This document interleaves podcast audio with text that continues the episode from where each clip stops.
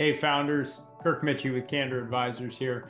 Got a great question from a founder who's built a really successful business and he's thinking about selling. And he reached out the other day because he's being contacted by a number of private equity firms and even some strategic buyers. And uh, he was calling us to find out what the difference is between an IOI, an indication of interest, and an LOI, a letter of intent. Now, the terms get thrown around, you know, kind of loosely, and either one of them is an offer. And even some of the offerers, the buyers, will use them somewhat interchangeably. Typically, an indication of interest is less formal. It's usually going to be informed by less financial information, you know, certainly no customer information or only high level anonymized customer information. And wouldn't typically follow a period of prolonged due diligence. Just a little bit of information shared back and forth. And the buyer will typically provide a range of how they see value in your company and how they might think about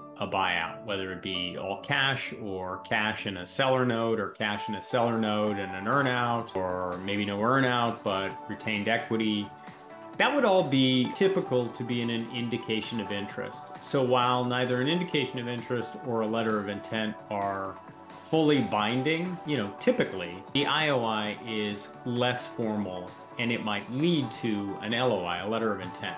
Now, the letter of intent is usually more precise. It might still have a range, but oftentimes it will have a specific value, a specific number or price for your business and it will oftentimes describe you know the methodology for that price it's a multiple of your revenue or it's a multiple of your ebitda and it usually will spell out you know what it what it's premised on so you know we will pay you 20 million based on 2 million of trailing 12 month EBITDA at a multiple of 10 times or something along those lines. So it's usually fairly precise. And a lawyer would tell you that a letter of intent has binding provisions but is overall non-binding. At least most of the lawyers i talk to would say that. The way you can sort of think about it is an indication of interest is an agreement that you should both be willing to be distracted enough that you're willing to move forward towards a more formal deal a letter of intent.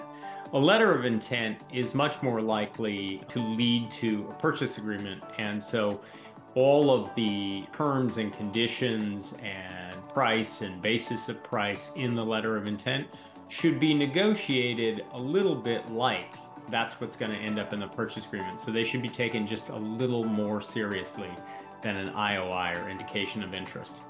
I know that's a little bit of nuance for splitting hairs, but it can make a big, big difference in terms of the expectations on either side. So listen, there is an insights section on our website. That's candor-advisors. Go ahead and check that out. There's around 100 videos that describe all different facets of being a business seller and how to understand different terms and the different dynamics. And then if there's something else we can help with specifically, click on the Talk to Kirk call to action button. It's a green button on there.